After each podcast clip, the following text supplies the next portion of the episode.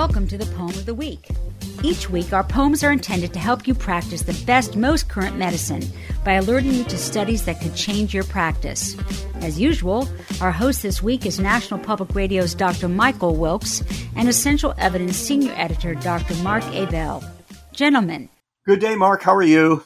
I'm good, Mike. Good to talk to you. Yes, nice poem uh, this month. It uh, really got me thinking. It's published in Lancet. I'll give the uh, reference in a second. We, we know that those with diabetes are at increased risk for hypertension, for renal disease, for ophthalmologic disease, a host of other microvascular problems. But today's poem was a, a bit of a surprise to me. I guess there are clinical reasons to hypothesize that lowering blood pressure, or at least the drugs used to lower blood pressure, might somehow decrease the risk of diabetes. Perhaps a medical uh, example of putting the cart before the horse. Again, um, from Lancet, you've picked a, a, very provocative poem published in 2021. It starts on the page 1803. The clinical question that it attempts to answer Does lowering blood pressure uh, decrease the risk of type 2 diabetes in persons with hypertension? This is specifically looking at ACEs and ARBs. Mark, uh, what did they find? Yeah, they looked at ACEs and ARBs. They also looked at other drug classes, and that seems to be really one of the most important points. Not um, so interesting study. Yeah, so they pooled. This is individual patient data. There are 22 RCTs, and that you have these collaboratives of researchers where they get together, they agree to share their data, and then collaboratively reanalyze it. So this was individual patient data from 22 studies evaluating a bunch of different antihypertensives for treatment of hypertension, not treatment of diabetes. They had to have at least a thousand person years of follow up in each intervention arm to be included, and they had to report on the development of type 2 diabetes mellitus. Now, one caveat is that the development of type 2 diabetes probably wasn't a primary outcome for these studies. So the reliability of that assessment may be a little bit less uh, high quality than if it had been an original intention, if the study was actually designed to study this. So some of the studies had a placebo arm, others compared drugs head to head. In the latter situation, the arm or the drug with the greater reduction in systolic blood pressure was considered the intervention arm, and the other one was considered the comparator. So they excluded folks who had diabetes at baseline, which is what you want to do in, in this kind of a study. They had over 145,000 participants total, with a median of just under five years of follow up. Overall, during that time, 6.8% developed type 2 diabetes. And that seems about right if you take a bunch of middle aged or older hypertensives.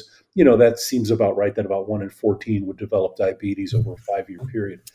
The crude rate of incident type 2 diabetes in the intervention group was lower, but not statistically significantly lower than in the comparison group 15.9 versus 16.4.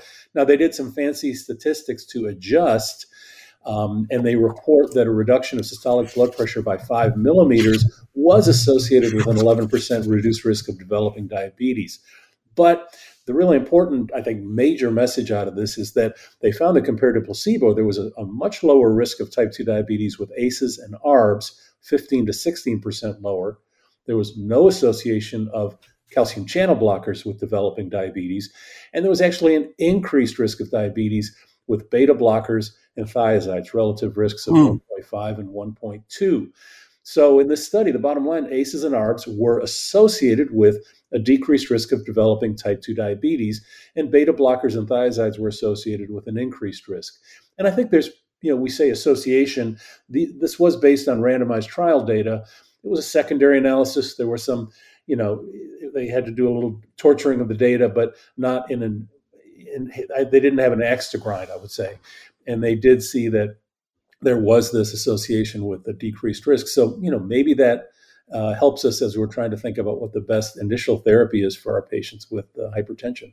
I, I, suspect that lots of listeners will already be using ARBs and, and ACEs as initial um, initial agents. I uh, would like to push you on this uh, for one second. I'm wondering for those patients who are at risk for diabetes, either because of family history or perhaps because of, of uh, their phenotype what do you think? I mean, if they don't have high blood pressure, is there evidence that low dose ACEs or ARBs might be preventive?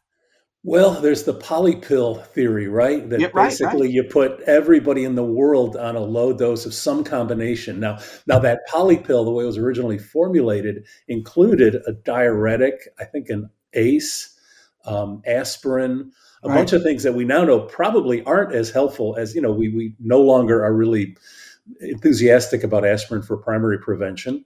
Uh, certainly not of cancer. It probably increases uh, the risk of cancer uh, and, and modestly decreases vascular events and causes bleed. So, yeah, it's uh, I, I, wouldn't go there. I, I wouldn't go there yet. I think that's an interesting area to study. I haven't. I'm not aware of any studies looking particularly at you know the, the sort of pre-diabetes population. Um, yeah. You know, most of those studies have used metformin, and to me, that's not really preventing diabetes when you're given a drug to lower blood sugar you're basically right. treating diabetes at that right point. right. You know they call it prevention. I'm like oh, you're actually taking a medicine for diabetes. I don't think right. prevention. right. interesting. Something we yeah. can watch in the future. Thanks mark. Uh, we'll talk uh, in a week. Yep sounds good. Well that's this week's poem. Thanks for listening. If you'd like to read this and other recent poems please go to www.essentialevidence.com and please join us again next week for another medical poem.